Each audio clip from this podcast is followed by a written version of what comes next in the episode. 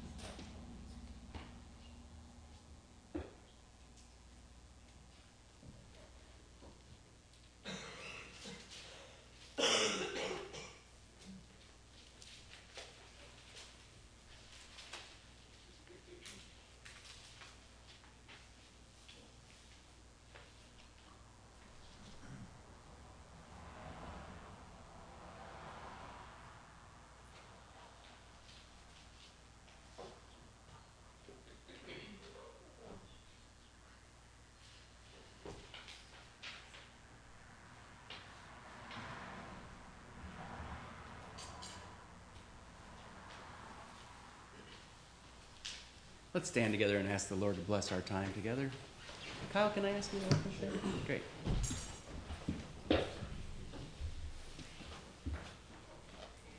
Oh, Heavenly Father, thank you for this time that you set aside this day for us to gather in your house to worship. We pray that you'll bless this time that you've given us together. We pray that you'll ease our minds and our hearts of the burdens of our weekly life and allow us to focus totally on Christ this hour. Pray you be with Jared as he gives the message. Give him grace to speak your truth and praise your name. Pray you be with those folks in this congregation who are suffering illnesses and pray you be with them and heal them up if that be your will.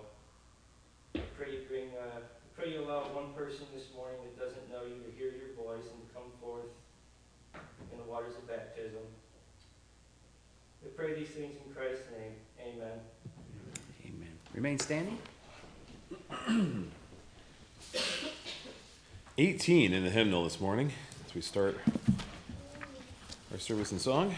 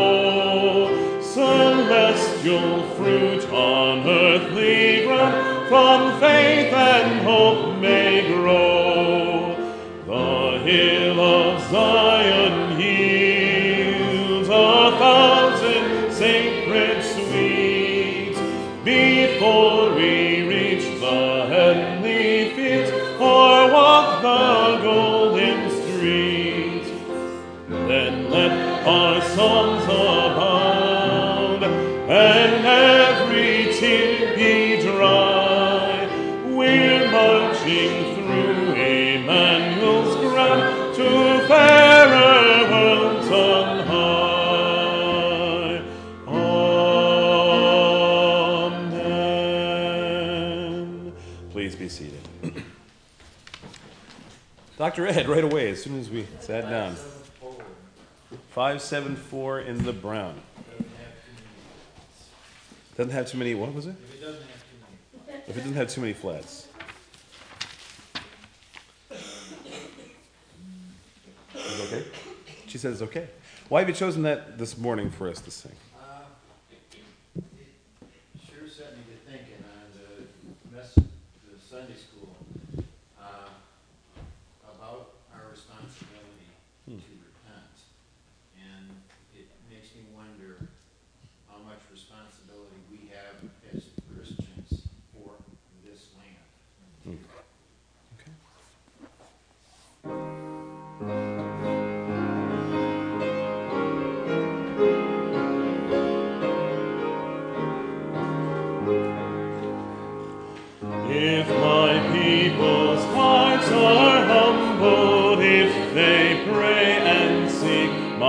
If they turn away from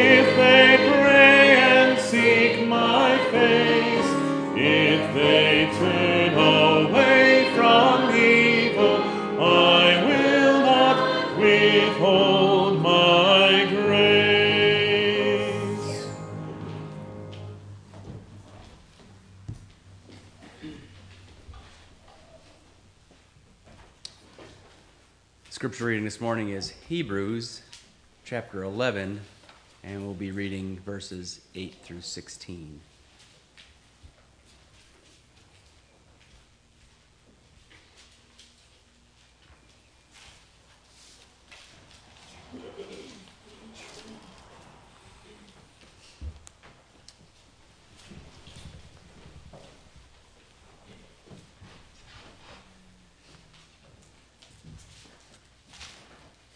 By faith, Abraham, when called to go to a place he would later receive as his inheritance, obeyed and went, even though he did not know where he was going.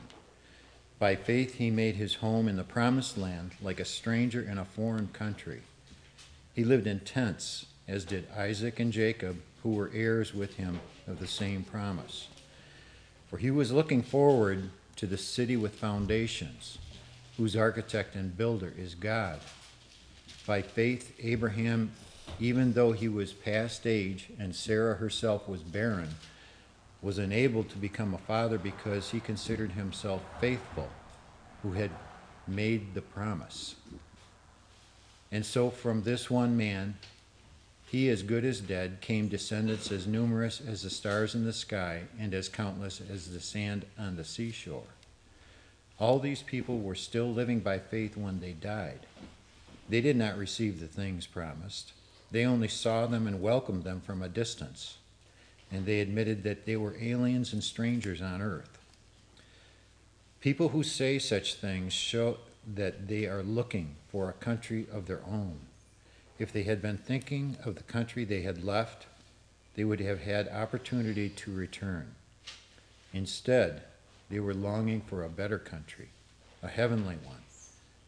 Therefore, God is not ashamed to be called their God, for he has prepared a city for them.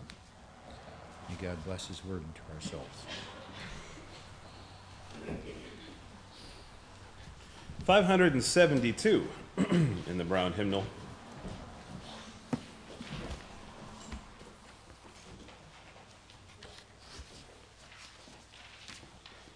Oh,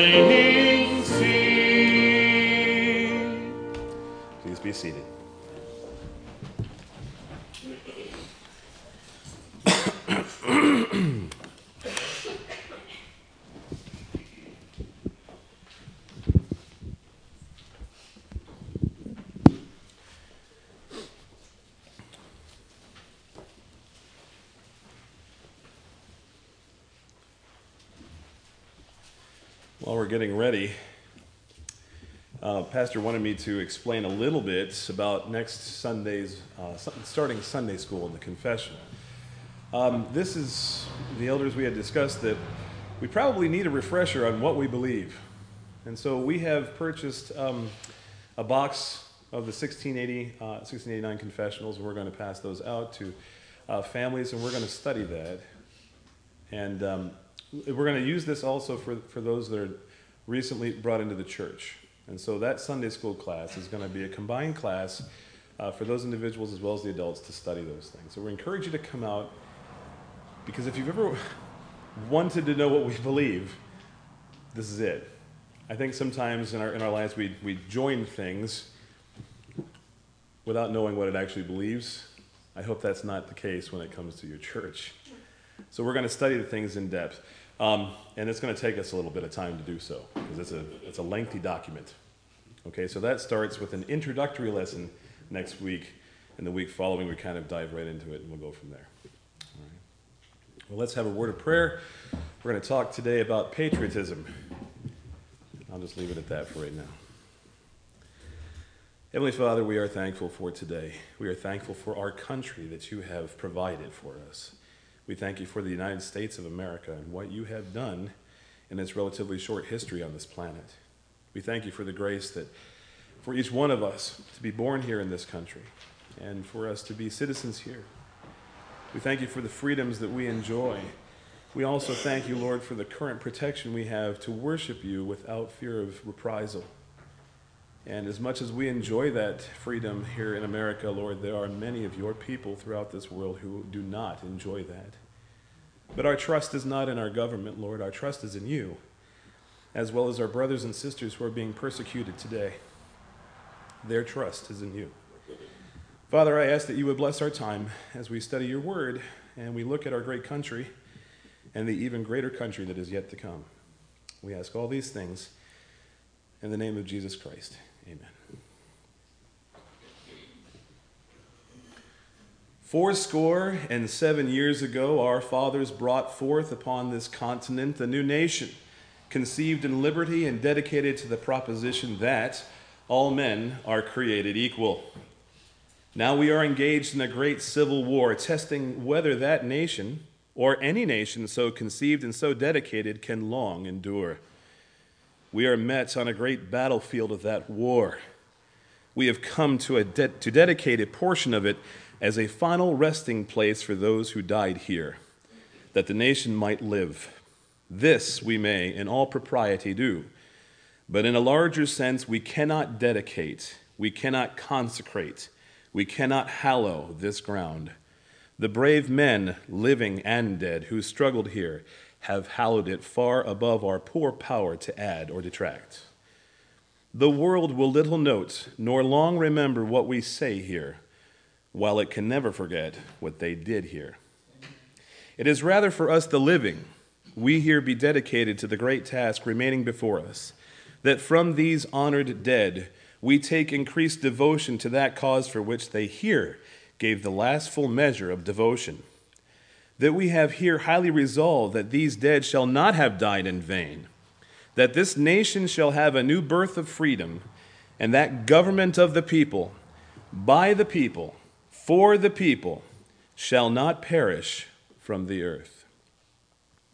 And you may recognize these words as Abraham Lincoln's immortalized Gettysburg Address, delivered on November 19, 1863, 16 years after our church building was constructed. Lincoln's words were short that day, as he was not even the main speaker for the afternoon, But they have endured even in defiance of his own pronouncement many years following their utterance. This weekend, we memorialize Americans' fallen soldiers. We honor the men and women that have paid the ultimate sacrifice for our country. And because of their sacrifice, we enjoy the continued freedoms of our great land. Brethren, it is of paramount importance that we remember that there remains a price for freedom. Founding Father Thomas Jefferson said, The tree of liberty must be refreshed from time to time with the blood of patriots and tyrants. It is its natural manure. Brethren, we are Americans. We were born here, but not of our own choice. We were placed here in this great land at this time of freedom by the will of God Almighty. And it is important that we indeed be patriotic. We live in the greatest, most powerful, most free, most religious, religiously tolerant, most Christianly influenced nation in the world. And we have the right and the responsibility to defend America and her principles, whose underlayment was made by Christian men. But we do so not because of America's inherent value no, we do so because of the grace of God bestowed upon our great land. It is God's great investment of His favor upon our nation that should cause us to defend her. America, as with all nations past, present, and future, is comprised of wicked and fallen people.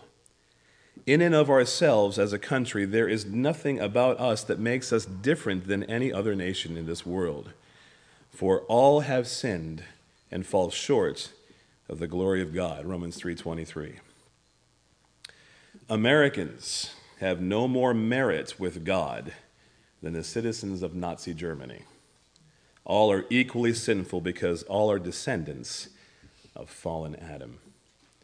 And although I firmly believe that we as Christians should be patriotic for America, I truly believe that we become enamored with her, and by doing so, we lose our perspective on where our deepest loyalties should be found. Brethren, we are indeed Americans, but we are also Christians, citizens of God's country, nay, even his family. There should and must be a deeper sense of patriotism, not for our country, but rather God's country. Today we look at patriotism and its call to sacrifice from a biblical perspective, not merely from an emotional or sentimental one. Today we remind ourselves of our true citizenship while honoring those who have given their lives to secure the freedoms of our temporary home. Well, what is patriotism? Merriam Webster defines patriotism as love and devotion to one's country. Deep within every person is the desire to belong. We desire to belong to our families, to our groups of friends, to our church, to our communities, to even our workplaces, and ultimately, we desire to belong to our nation. People find part of the definition of who they are by the groups with which they are associated. When we value the groups in which we belong, we desire to see that they are protected from harm. We defend our family members when they are threatened by others. We make sacrifices to keep our families together. We do things for the family that we wouldn't consider doing for others because they're family. And most people understand this concept. I dare say that our level of sacrifice for family members can bring and has brought people to give their lives for other family members. I dare say it is this protection for the family, for the family that we love, that extends all the way through the many levels of belonging. If the nation is threatened, then by extension, all the smaller circles of belonging are threatened right down to the family. But this is only part of where patriotism comes from.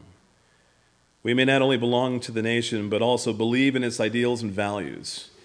There are certainly people living in every country that do not believe in the country's ideals or values, America included.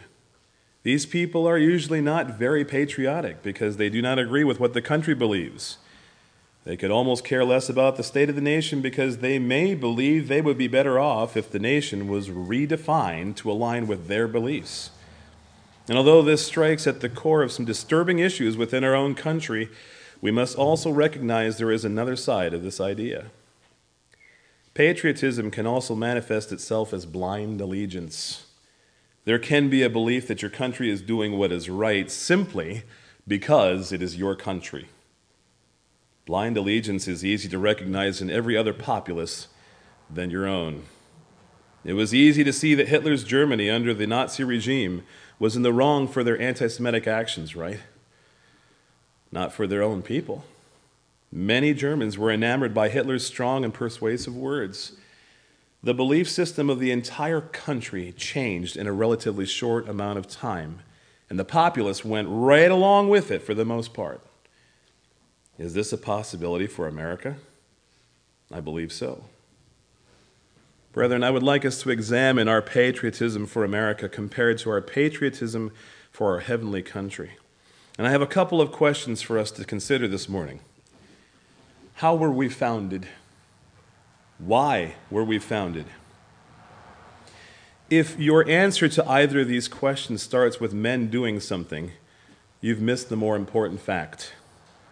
God orchestrated the founding of the United States of America. He did so for his own good pleasure and for his own purposes. And I dare say this is also true of every single nation that currently exists, has existed in the past, or will exist in the future. Our sovereign nation is not sovereign over God. God is sovereign over all the earth, including our country. This is fundamental in understanding real patriotism. Therefore, if this is true, what do we have here in America that we have not received? We have received everything. Concerning this tract of land we now occupy, God has this to say Whatever is under the whole heaven is mine. Job 41, verse 11. Or how about, for every beast of the forest is mine, the cattle on a thousand hills.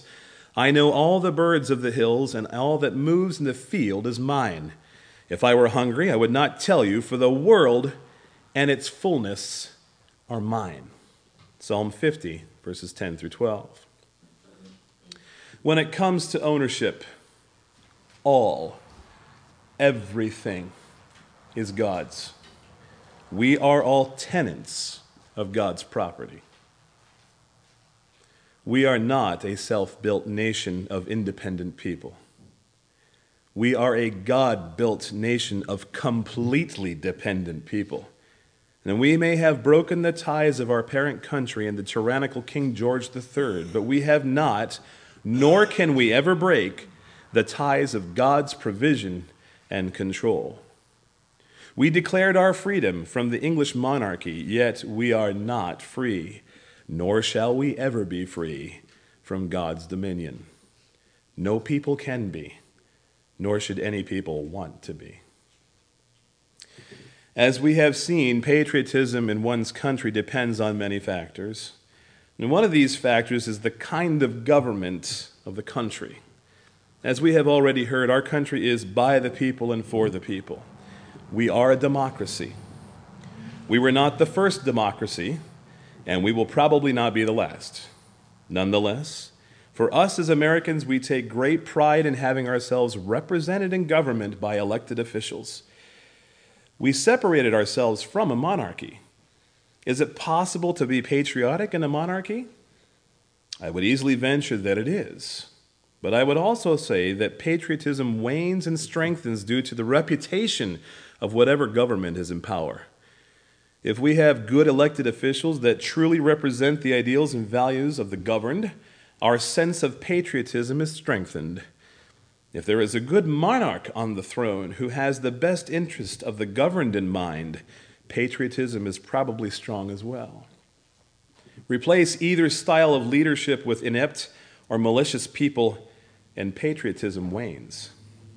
It is at this point that I will be venturing into ideas that are possibly unpopular at best and downright anti American at worst.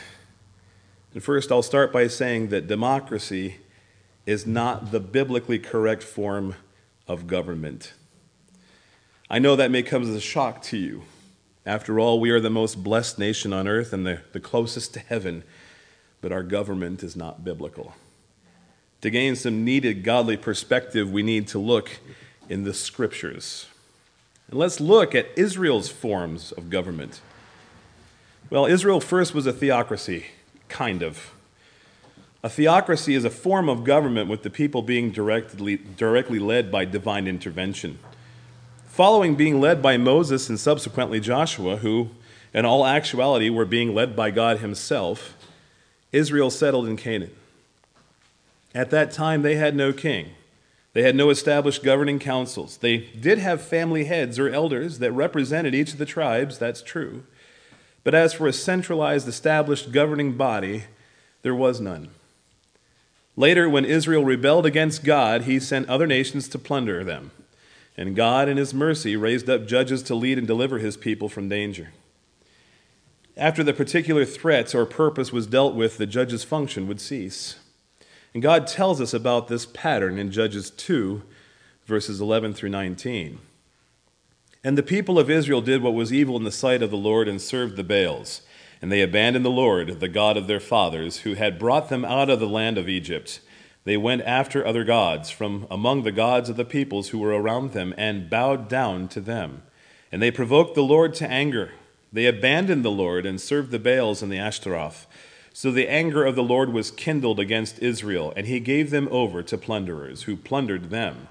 And he sold them into the hand of their surrounding enemies, so that they could no longer withstand their enemies. Whenever they marched out, the hand of the Lord was against them for harm, as the Lord had warned, and as the Lord had sworn to them. And they were in terrible distress. Then the Lord raised up judges who saved them out of the hand of those who plundered them. And now, verse 18. Whenever the Lord raised up judges for them, the Lord was with the judge, and he saved them from the hand of their enemies all the days of the judge. For the Lord was moved to pity by their groaning because of those who afflicted and oppressed them. But whenever the judge died, they turned back and were more corrupt than their fathers, going after other gods, serving them and bowing down to them. They did not drop any of their practices or their stubborn ways. Israel was unique in this form of government. Think about it. Only a nation whose builder and protector was God Himself could have functioned in this way. If any other nation would have tried this under a false God, anarchy would have been the result. Later, Israel would demand a king. When Samuel became old, he made his sons judges over Israel. The name of his firstborn son was Joel, and the name of his second son, Abijah. They were judges in Beersheba, yet his sons did not walk in his ways, but turned aside after gain. They took bribes and perverted justice. Then all the elders of Israel gathered together and came to Samuel at Ramah and said to him, Behold, you are old, and your sons do not walk in your ways. Now appoint for us a king to judge us like all the nations. But the thing displeased Samuel when they said, Give us a king to judge us. And Samuel prayed to the Lord. And the Lord said to Samuel, Obey the voice of the people in all that they say to you, for they have not rejected you, but they have rejected me from being king over them. According to all the deeds that they have done from the day I brought them up out of Egypt, even to this day, forsaking me and serving other gods, so they are also doing to you. Now then, obey their voice. Only you shall solemnly warn them and show them the ways of the king who shall reign over them. 1 Samuel 8, verses 1 through 9. I want us to see here that Israel did already have a king before they demanded one of Samuel. Verse 7 says they rejected God as king. They were already in a monarchy before they demanded to become one. They were not without government. God was their king and was actively functioning as such, even though they could not perceive it. He was providing for them as well as sending correction for wayward citizens in the form of oppressing and plundering nations. God told Samuel to warn Israel about what a king would do to them. Reading on in 1 Samuel 8, Samuel said, These will be the ways of the king who will reign over you. He will take your sons and appoint them to his chariots, and to be his horsemen, and to run before his chariots. And he will appoint for himself commanders of thousands and commanders of fifties, and some to plow his ground and to reap his harvest, and to make his implements of war and the equipment of his chariots. He will take your daughters to be perfumers and cooks and bakers. He will take the best of your fields and vineyards and olive orchards and give them to his servants. He will take a tenth of your grain and of your vineyards and give it to his officers and to his servants. He will take your male servants and your female servants and the best of your young men and your donkeys and put them to his work. He will take the tenth of your flocks and he shall and you shall be his slaves. And in that day you will cry out because of your king whom you have chosen for yourselves. But the Lord will not answer you in that day. This has always been the way of earthly leaders. The king's will is supreme in the land. Have the king's favor, and life is good. Anger the king, and you are dead. Israel's sordid history with their earthly kings ranged from good and godly kings who sought to please God and lead Israel in repentance and worship, to wicked kings who desired to exert their God given authority in oppressive ways over the people of Israel turning them to worship idols and forsaking God. Yet, even with the first appointment of Saul as king, Israel remained a monarchy under God's rule. Saul, as well as every king that would follow, remained under the authority of the real king, God Almighty. Brethren, this is still true today. In all actuality, every government is functioning under the authority of God Himself. The king's heart is a stream of water in the hand of the Lord. He turns it wherever he will. Proverbs 21, verse 1. This is true of every person, from the simplest of us all the way to the President of the United States. The only authority in the realm of creation in its entirety is God Almighty. Of him, the scriptures say that by myself I have sworn, from my mouth has gone out in righteousness a word that shall not return. To me every knee shall bow, every tongue shall swear allegiance. Isaiah 45, verse 23. God delegates authority for a time to individuals to lead, and he does so in response to our rebellion of him. It is part of the curse that we need other people to rule over us. Due to our fallen state, there is a definite need for leadership. Think about your own heart. Well, if I was in power, I would do things differently. I would correct all sorts of issues. You know, we desire authority. We want other people to listen to us and to do what we want. We all want to be kings and queens. This is only one part of the issue of the curse. Those that are granted authority over others may lead poorly, either by ineptitude or by maliciousness, and those being led may refuse to follow even the most noble and gifted leaders.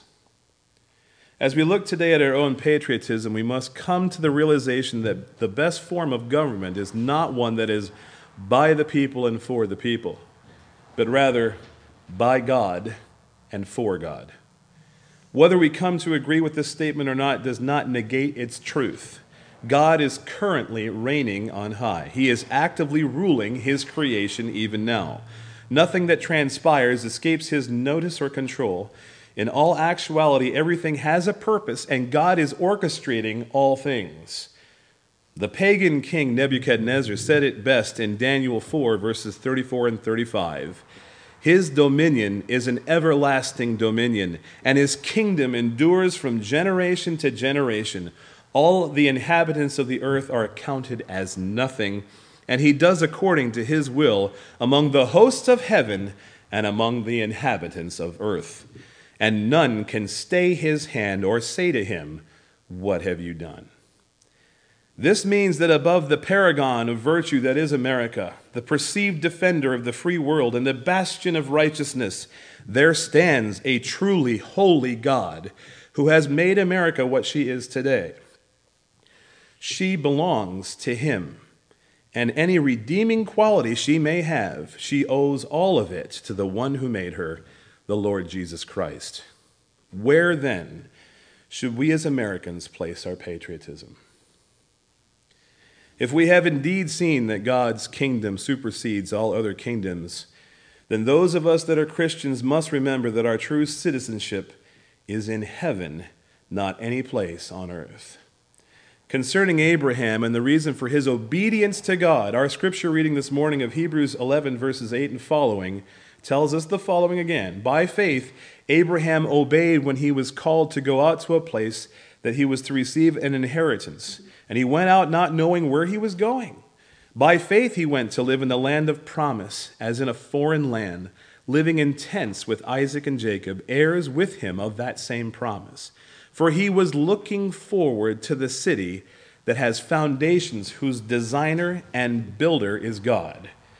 Now, verse 13.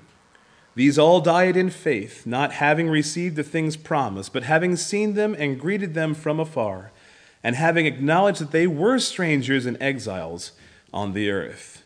For people who speak thus make it clear that they are seeking a homeland. If they had been thinking of that land from which they had gone out, they would have the opportunity to return. But as it is, they desire a better country, that is, a heavenly one. Therefore, God is not ashamed to be called their God, for he has prepared for them a city. Throughout history, we find Christians whose actions seem somewhat strange to the rest of the world, people who lived their lives differently than everyone else. Their focus was different. They didn't seem to care about what was important to most people. Indeed, even John Bunyan's story of Pilgrim's Progress illustrates the thinking of these very different people.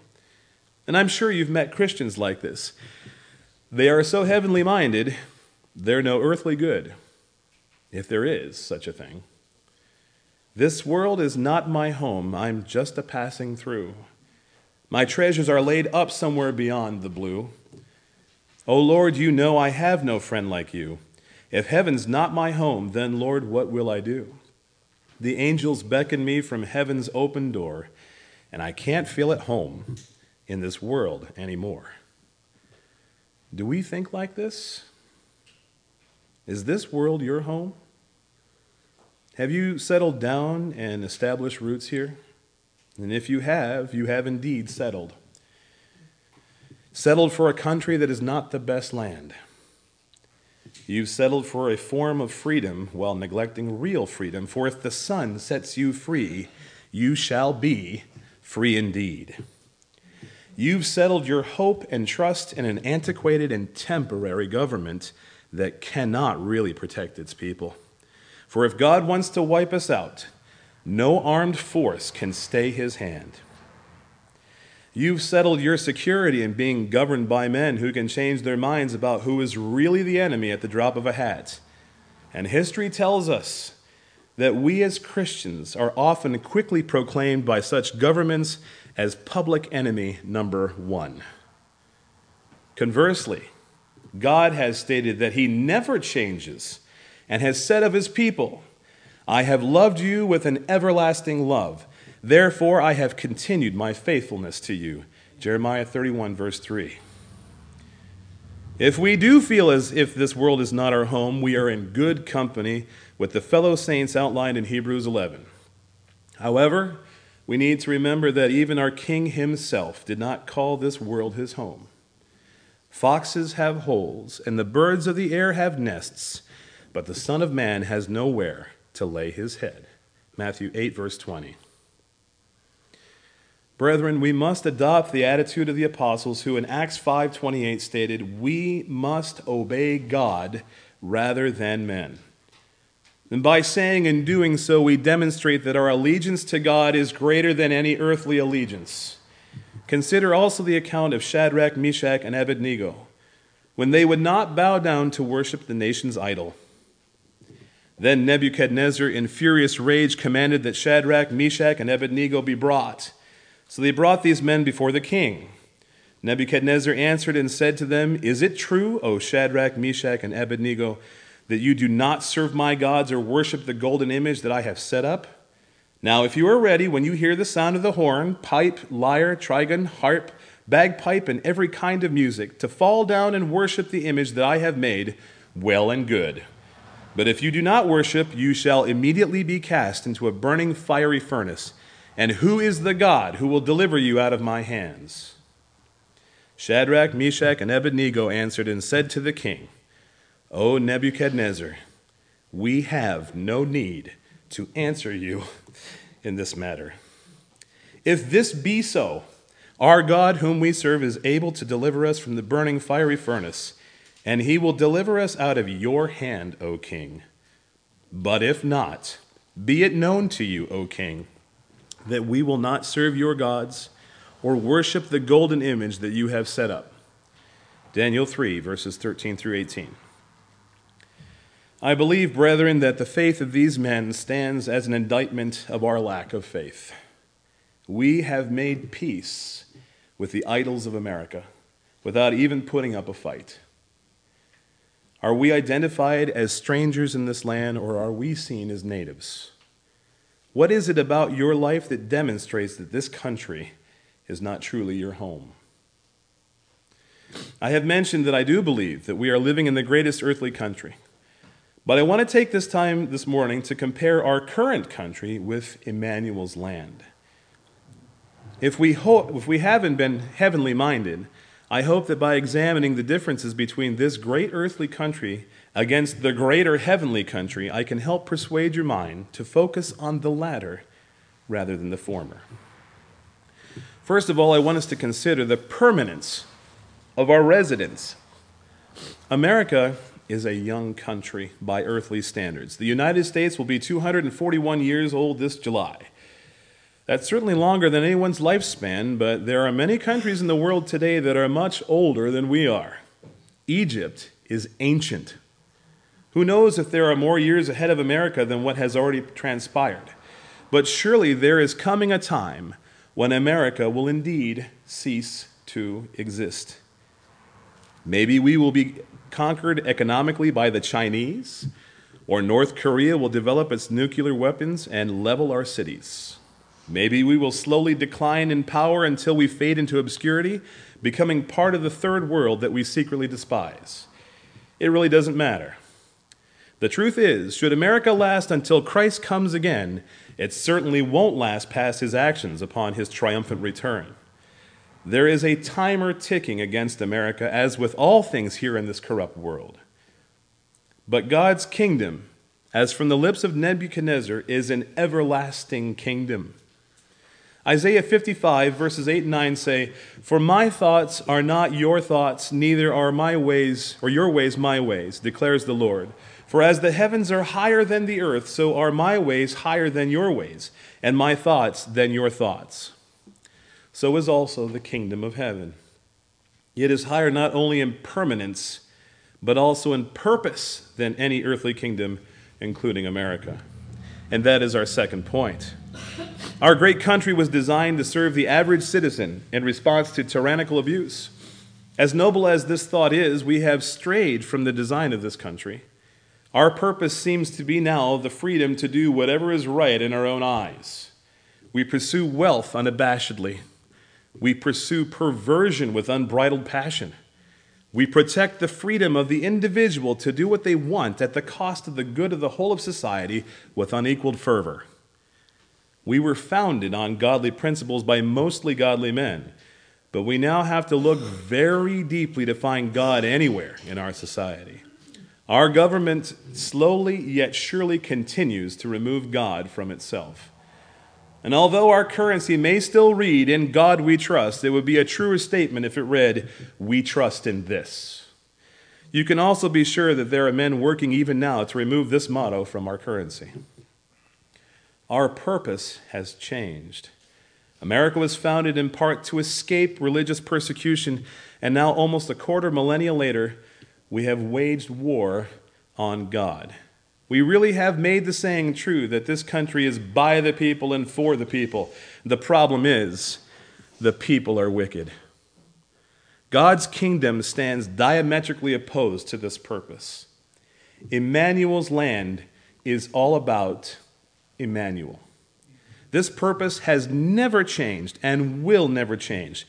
The Lamb is all the glory in Emmanuel's land. For the Father loves the Son and shows him all that he himself is doing. And greater works than these will he show him, so that you may marvel. For as the Father raises the dead and gives them life, so also the Son gives life to whom he will.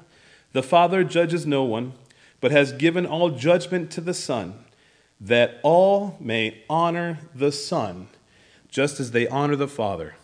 Whoever does not honor the Son does not honor the Father who sent him. John 5, 20 verse to 23. Or earlier in John 3, starting at verse 35, the Father loves the Son and has given all things into his hand.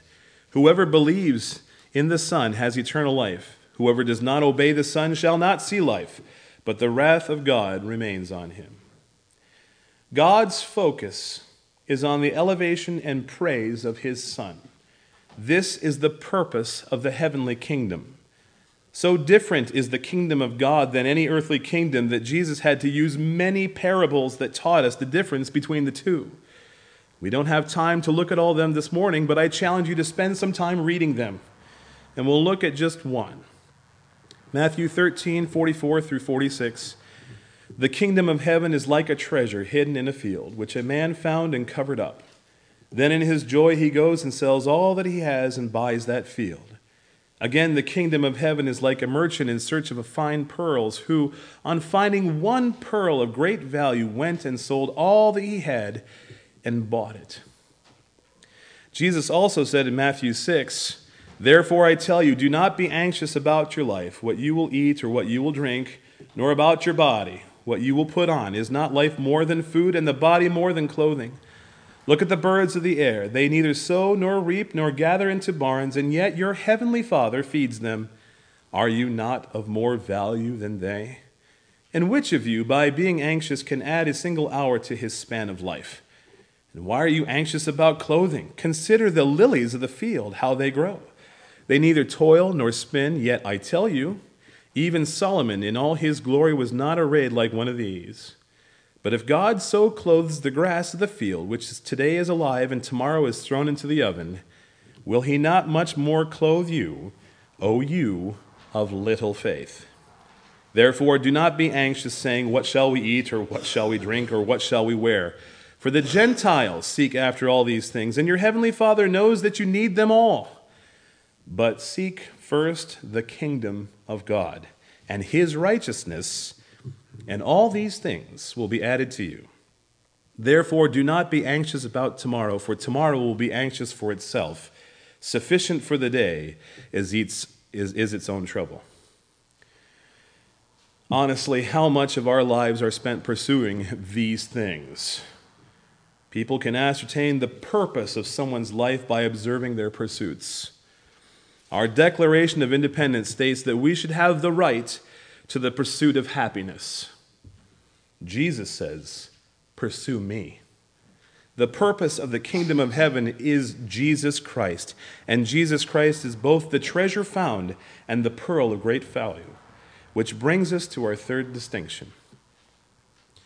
I stated earlier that part of patriotism stems from the pride one has in the country's government. And I dare say that no matter which party for which you have cast your votes, there is probably at least at times an equal amount of people casting their votes for the other. Democrat, Republican, or Independent, they all fail. Even those among the parties that may be trying to do good, they still fail. Scandals rock our government almost on a daily basis. Bad legislation, legislation that hurts our great nation is passed or failed to be revoked all the time.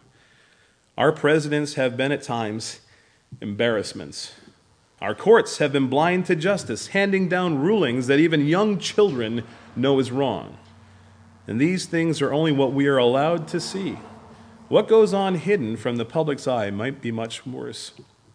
And yet, we have pride in our country because we believe that the redeeming qualities of our dysfunctional government outweigh its inadequacies. There is no scandal in God's kingdom. There never has been and there never will be. The King, Christ Jesus, stands as the perfect example of truth righteousness, justice, and holiness. Great and amazing are your deeds, O Lord God the Almighty. Just and true are your ways, O King of the nations. Who will not fear, O Lord, and glorify your name? For you alone are holy. All nations will come and worship you, for your righteous acts have been revealed. Revelation 15, verses 3 and 4. Consider also the description of Jesus Christ, the conquering king, in Revelation 19. Then I saw heaven open, and behold, a white horse. The one sitting on it is called faithful and true, and in righteousness he judges and makes war. His eyes like, are like a flame of fire, and on his head are many diadems. And he has a name written that no one knows but himself. He is clothed in a robe dipped in blood, and the name by which he is called is the Word of God. And the armies of heaven, arrayed in fine linen, white and pure, were following him on white horses. From his mouth comes a sharp sword with which to strike down the nations, and he will rule them with a rod of iron. He will tread the winepress of the fury of the wrath of God the Almighty. On his robe and on his thigh he has a name written King of Kings and Lord of Lords. Brethren, this is our King. Surely this King inspires allegiance and pride in his country. Have we traded the glory of God for the depravity of man? Now, there is a cost exacted by patriotism. We will remember tomorrow those who have given their lives in sacrifice to preserve our nation. They are to be commended and honored by us as Americans. God indeed has used them to keep us free, and we thank God for his blessing upon our country. For those of us who have not given our lives in service of this country, we may still be asked to give something. Patriotism demands, at least in times, the promotion of nationalism at the cost of individualism, a sacrifice, if you will, of personal needs for the greater good of the country. During the last World War, families gave their sons brothers, fathers, and uncles to the armed forces of America, and many did not return. Women at home went to work in the factories, replacing the now missing men. Families rationed their food and recycled their metals to help the war effort. People invested their money in war bonds to finance the war. All was said and done out of patriotism, a love for one's country. Brethren, there is also a cost exacted on us as citizens in God's kingdom. First, all Christians are called to die to oneself. Jesus told his disciples, If anyone would come after me, let him deny himself and take up his cross and follow me. For whoever would save his life will lose it, but whoever loses his life for my sake will find it. Matthew 16, verses 24 and 25. You know, there was a reason Jesus chose the analogy of the cross. Even before he suffered and died on a cross, his disciples knew exactly what a cross meant. There was no escaping the death of a cross.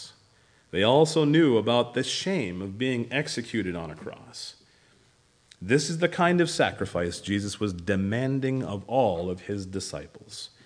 The death, death of the old nature must be complete. How's your sacrifice going? Have you placed the kingdom's priorities above your own? Have you followed your king's example of a sacrificial life? You see, we like to tell of Jesus' sacrifice that brought us into a right relationship with God, but we do not so much like talking about our own need to sacrifice so that we may be like Him. What have you given up to be like your king? Have you given up your own sin? How much of your old self have you been nursing along, trying to keep it alive? Brethren, the cross is absolute. No one survives it. Have you ever been crucified with Christ? In a very real sense, the death of the old nature is just the beginning of a life of sacrifice. How much of Jesus' life and ministry was about serving others? I dare say, all of it. Remember, This is our king. As subjects in his kingdom and as his younger siblings, we have a responsibility to be like him. The kingdom of heaven, as we have studied this morning, stands in counterculture to the country in which we physically live. Do those around us even know we have citizenship in heaven? Jesus said, No one can serve two masters, for either he will hate the one and love the other, or he will be devoted to the one and despise the other. You cannot serve God and money. Matthew 6, verse 24. We cannot serve the culture of America while trying to serve God. The two are not compatible. Our love for one will definitely win over the other. Who then is it that you serve? Who then is it that you love? Brethren, there are many who have given their lives in service of Christ. Missionaries give of their lives to the advancement of the kingdom of God. They not only leave their homes and families, they leave what might have been their futures and dreams as well. And they quite often take their children with them, whether they want to go to outer Uganda or not. Thus, they sacrifice their families for the kingdom of God. Some missionaries also give their physical lives as well, having been murdered by the very people to which they were trying to rescue from the gates of hell. And what of pastors? Generally, they are not called upon to give their physical lives for their parishioners, but they also make great sacrifices for God's kingdom. Some of them not able to make ends meet due to not enough money coming in from the ministry to support them, and therefore living in absolute poverty. Countless hours in preparation of lessons and sermons designed with the needs of the flock under their care in mind. Called at all hours of the day and night to minister to those of the church and often to people associated with, but not of, the flock. Or how about this? After biblically counseling and praying fervently for a beloved member of the church for many years, only to have that person turn their back on the church, leave, and cause damage to the body of Christ. Now, you may say, well, that's their job. They knew this before they got into it. Maybe. But what is your job in the kingdom? Everyone has a job. If you don't know what your job is, then maybe you're not in the kingdom at all. Every one of God's subjects is called to take up his cross daily and follow him. Are you following, or are you one that refuses to be led? Jesus said, Everyone who has left houses, or brothers, or sisters, or father, or mother, or children, or lands for my name's sake will receive a hundredfold and will inherit eternal life. Matthew 19, verse 29. My question is Have you left your old land yet? If not, I pray you'll do it soon while today is called today. Is it wrong then to show patriotism for our country? No. I believe we ought to be, I'm going to put this in quotes, proud of our country, but in the context of what God, the true King, has done in it and through it. I believe Francis Scott Key understood something of this. Let me recite to you the often not heard fourth and final verse of the Star Spangled Banner. Oh, thus be it ever when free men shall stand between their loved home and the war's desolation Blessed with victory and peace, may the heaven rescued land praise the power that hath made and preserved us a nation. Then conquer we must when our cause it is just, and this be our motto in God is our trust. And the star spangled banner in triumph shall wave o'er the land of the free and the home of the brave. The rally cry of the British remains for God and country. And that should be ours too. God's priorities first, the country's priorities second. We can honor our fallen soldiers, and the best way would be to give thanks to God for their sacrifice. Thank you, God, for these men who you divinely appointed to give their lives in order to grant us peace and safety. Is it your desire to be with your King? Do you want to be with Jesus Christ? Do you want to go home? The more I live, the more I, the desire I have to be with King Jesus. I'm middle aged, and yet I grow ever weary with this world. What does it actually have to offer me? Temporal comfort? If I work long hours and expend great amounts of energy to amass great amounts of wealth, will I be satisfied? For what does it profit a man to gain the whole world and forfeit his soul? Mark 8, verse 36. What if I would aspire to be king of this world and somehow achieve it? Even if that happened, it would not satisfy. Solomon says this in Ecclesiastes 2 So I turned about and gave my heart up to despair over all the toil of my labors under the sun, because sometimes a person who has toiled with wisdom and knowledge and skill must leave everything to be enjoyed by someone who did not toil for it. This also is vanity and a great evil. What has a man from all the toil and striving of heart with which he toils beneath the sun? For all his days are full of sorrow, and his work is a vexation. Even in the night his heart does not rest. This also is vanity. Should I gain the whole world, I will still die and leave it to someone else. What does it profit me? What does it do for my soul? Nothing. Are we living like Abraham, looking forward to the city that has foundations, whose designer and builder is God? You know, we have a description of that very city in our Bible. You'll find it in Revelation 21. Revelation 21, starting at verse 1, it says, Then I saw a new heaven and a new earth, for the first heaven and the first earth had passed away, and the sea was no more. And I saw the holy city New Jerusalem coming down out of heaven from God, prepared as a bride adorned for her husband. And I heard a loud voice from the throne saying, Behold, the dwelling place of God is with man. He will dwell with them, and they will be his people, and God himself will be with them as their God. He will wipe away every tear from their eyes, and death shall be no more.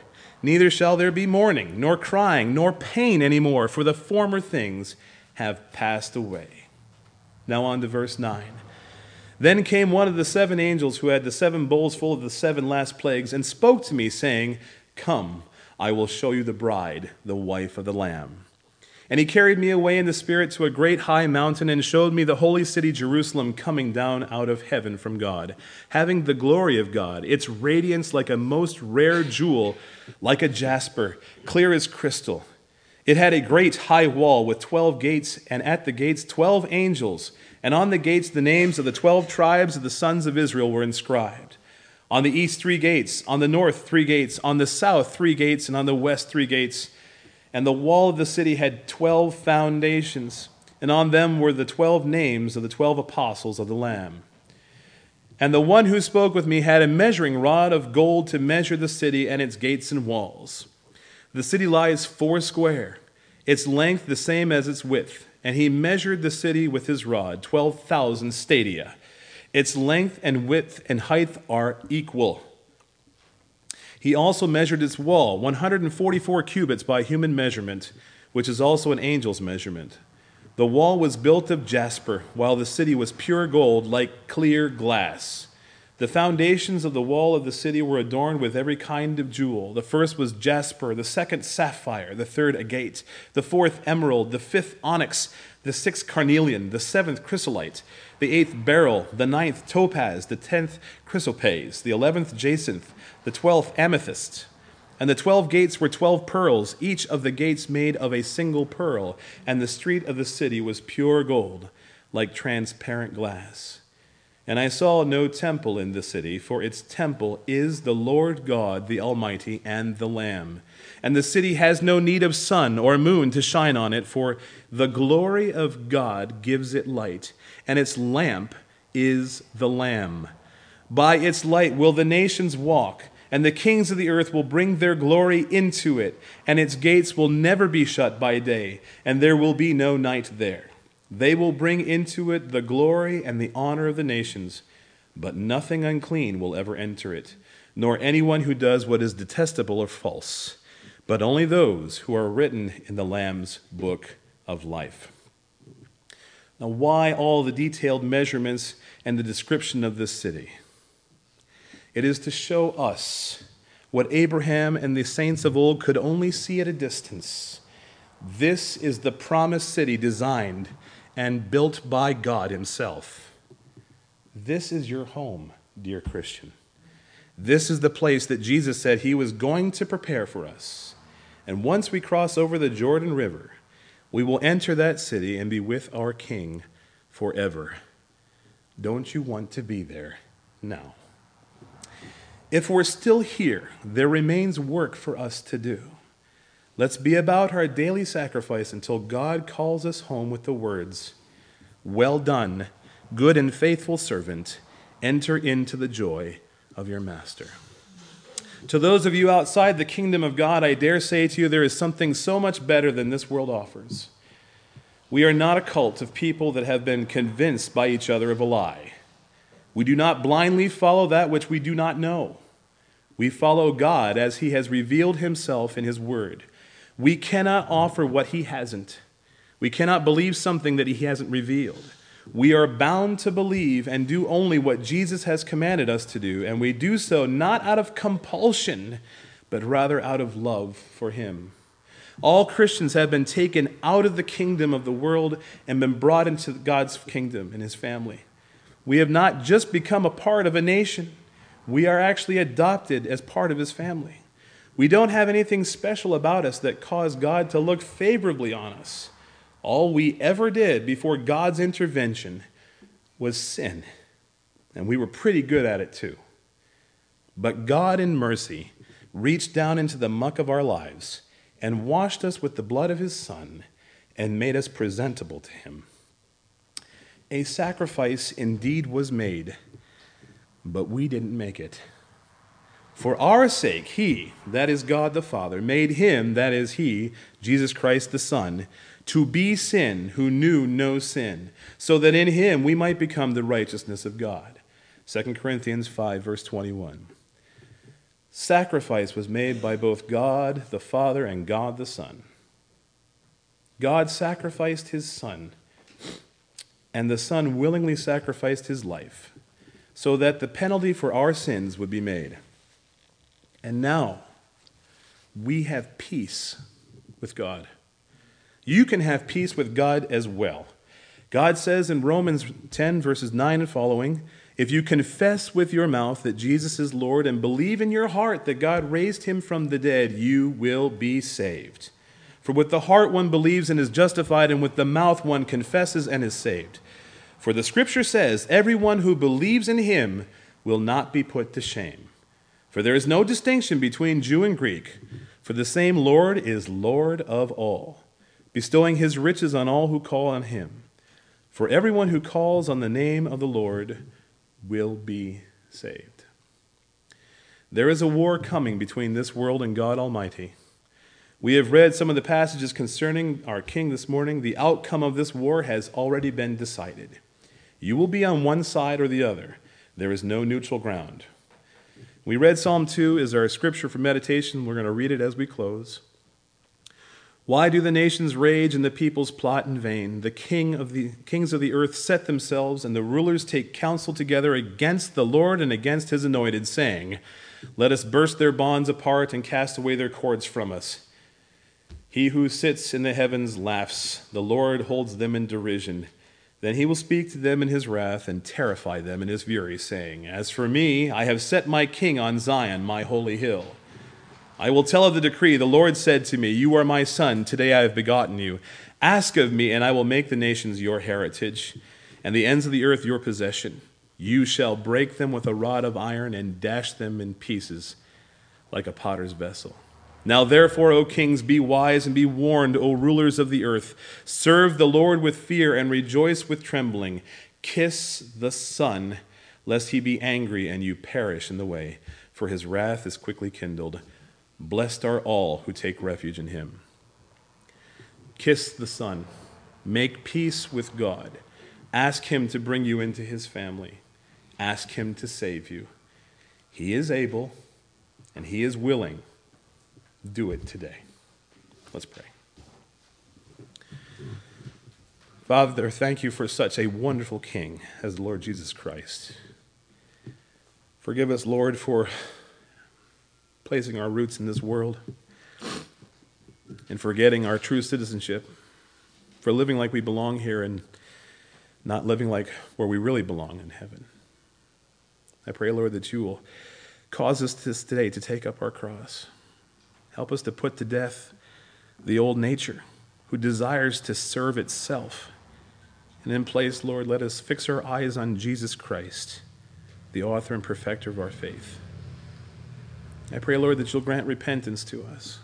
And for those outside of your kingdom today, Lord, I pray that you will take them from the kingdom of this world and that you would be merciful and gracious to them and bring them into a right relationship with you through your Son. We ask all these things in the name of Jesus Christ and for his glory. Amen.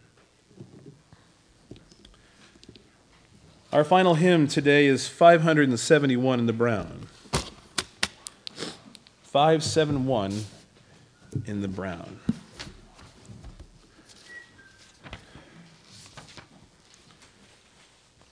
Let's stand as we sing, please.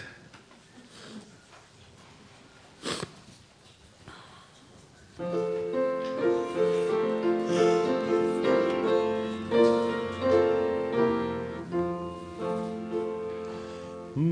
country, tis of thee, sweet land of liberty,